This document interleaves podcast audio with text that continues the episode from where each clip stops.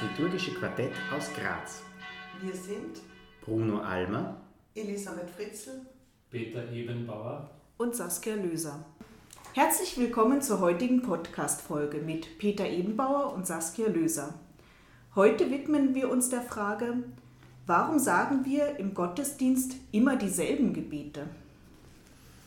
Die christliche Liturgie, aber auch die Gottesdienste und Zeremonien aus anderen Religionen sind ganz wesentlich durch Wiederholungen geprägt.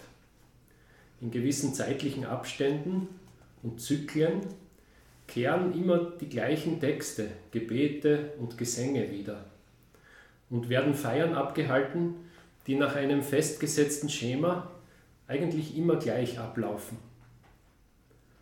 Die Gründe dafür sind vielschichtig und ich möchte versuchen, unsere so einfach klingende Frage in vier Teilbereiche, in vier Aspekte aufzugliedern. Liturgische Gebete und andere Elemente werden immer wieder in derselben Form wiederholt, weil es sich um Rituale handelt. Das wäre mein erster Aspekt. Wir können dann später ein bisschen genauer darüber sprechen. Sie werden auch wiederholt, weil wir so das kulturelle Gedächtnis der Kirche pflegen und weitergeben. Das wäre der zweite Aspekt.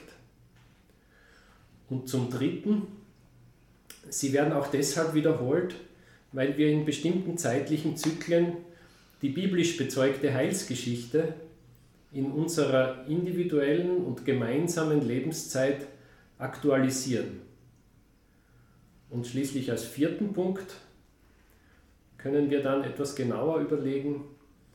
Die Wiederholungen sind auch deshalb da, damit wir uns in der Liturgie wie in einem vertrauten Lebensraum, in einem vertrauten Raum aus Klängen, Worten, Bildern und Gesten verankern können und darin eine geistige oder spirituelle Heimat finden.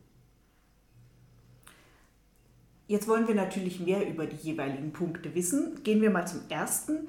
Du hast gesagt, äh, dass die Wiederholungen deshalb vorkommen, weil es sich bei der Liturgie um Rituale handelt, die gefeiert werden.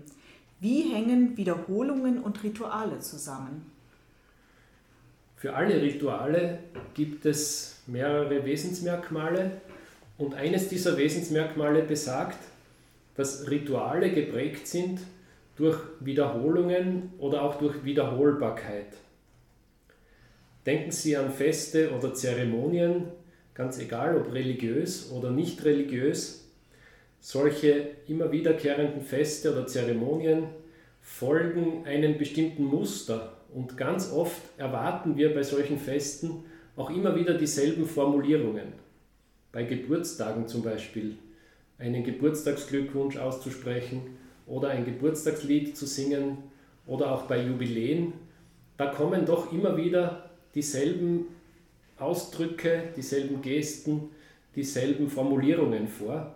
Und das hat ja auch seinen Sinn, weil wir natürlich in diesen immer wiederkehrenden Formen das zum Ausdruck bringen, worum es uns jetzt bei diesem Anlass eigentlich geht.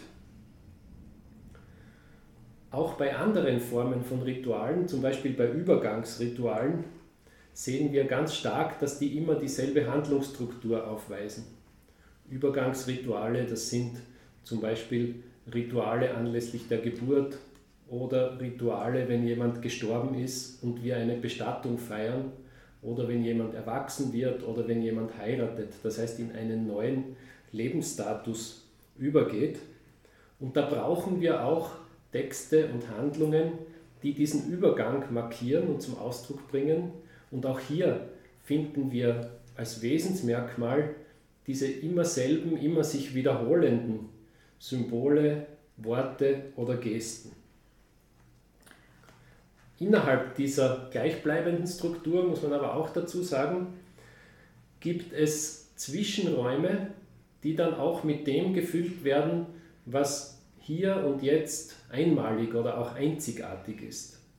Das heißt, die Rituale sind eigentlich von ihrer Handlung her eine Mischung aus solchen gleichbleibenden, sich immer wiederholenden Elementen und aus diesen Zwischenbereichen, Zwischenelementen, wo auch das zur Sprache kommt und ausgedrückt wird, was heute und hier einmalig ist, was wir nur jetzt so sagen können oder wo es dann auch spontane Redebeiträge oder Lieder oder ähnliches geben kann. Es ist immer eine Mischung da, aber die Wiederholbarkeit und die feste Struktur gehören zu den Merkmalen von Ritualen. Man könnte von einer Geburtstagsfeier aus auch eine Analogie ziehen, zum Beispiel zum Weihnachtsfest.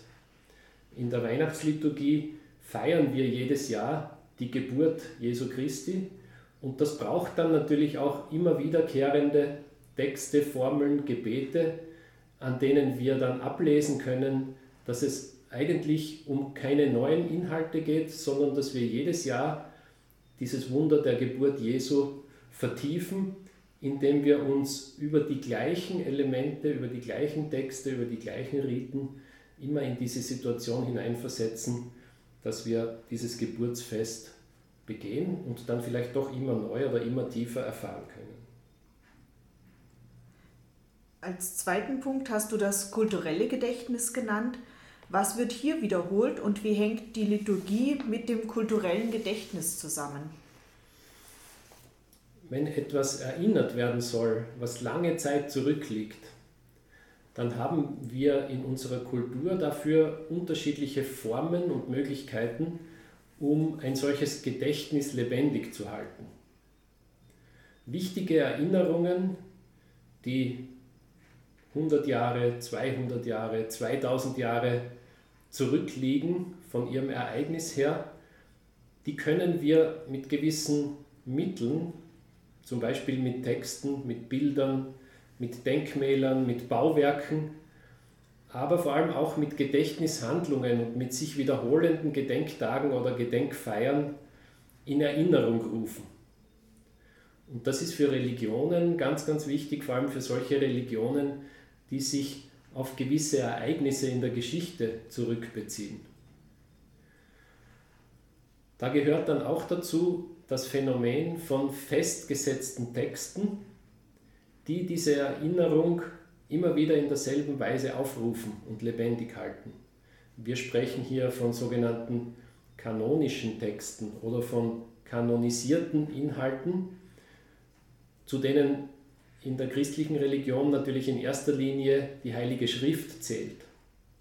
Also jene Texte, die in der Bibel zusammengefasst sind und als kanonisch gelten, das heißt als jene Texte, auf die wir uns immer berufen, wenn wir die Geschichte unseres Glaubens lebendig halten. Neben der Heiligen Schrift gibt es dann aber auch liturgische Gebete und Gesänge, die dieses kulturelle Gedächtnis bewahren und an die jeweils nächste Generation weitergeben. Da wäre es schwierig, wenn man sagen würde, jede Generation muss das mit komplett neuen Texten machen, weil es ja eigentlich nicht darum geht, immer etwas Neues zu sagen, sondern weil es darum geht, dass wir dasselbe, was wir eigentlich immer sagen und bekennen, an die neue Generation weiterzugeben. Das braucht ab und zu in gewissen Zeitabständen auch immer wieder eine erneuerte Sprache, aber es braucht auch den Rückbezug auf dieselben Inhalte, die wir lebendig halten möchten. Dann hast du auch angedeutet, dass die Liturgie Zyklen kennt, die immer wiederkehren, um die biblische Heilsgeschichte zu aktualisieren. Wie ist das zu verstehen? Da können wir jetzt sehr gut anknüpfen an das Beispiel von Weihnachten, das ich eben erwähnt habe. Der Jahreszyklus in der Liturgie zur immer wiederkehrenden Aktualisierung der Person und der Botschaft Jesu bietet uns ja die Möglichkeit, dass wir vom Advent über Weihnachten bis hin zum Ende des Kirchenjahres jedes Jahr diese Heilsgeschichte Jesu Christi durchlaufen.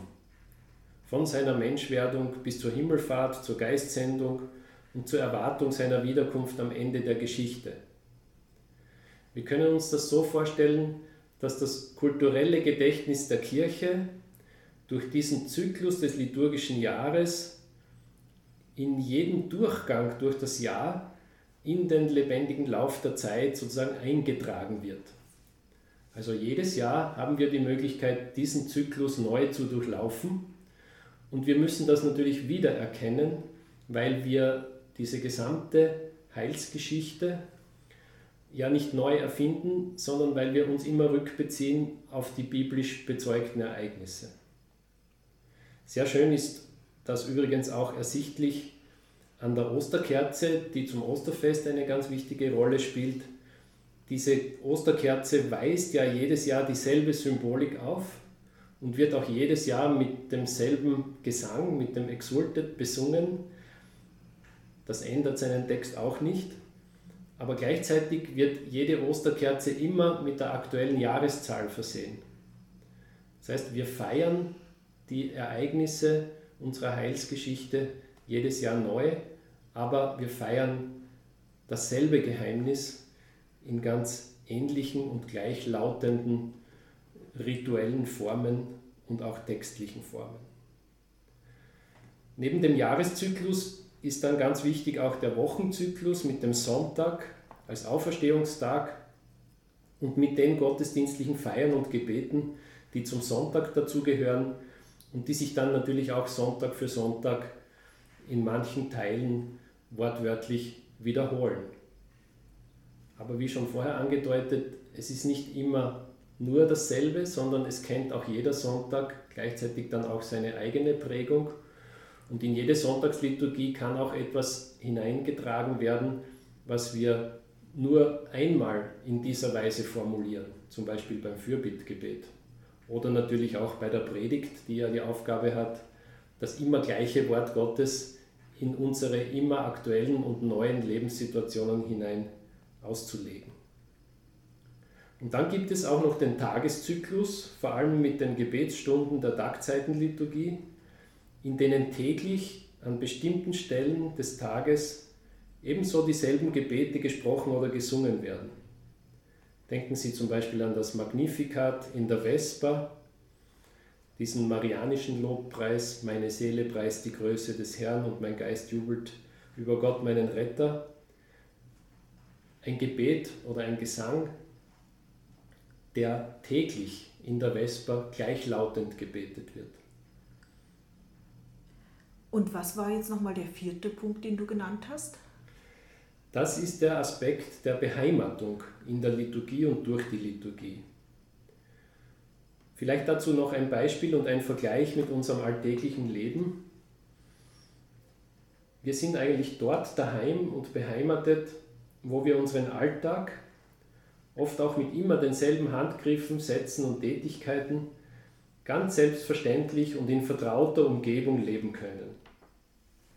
Wenn Sie überlegen, was Sie alles in immer derselben oder ähnlichen Weise wiederholen in Ihrem Alltag, dann werden Sie sehen, dass das sehr viel ist.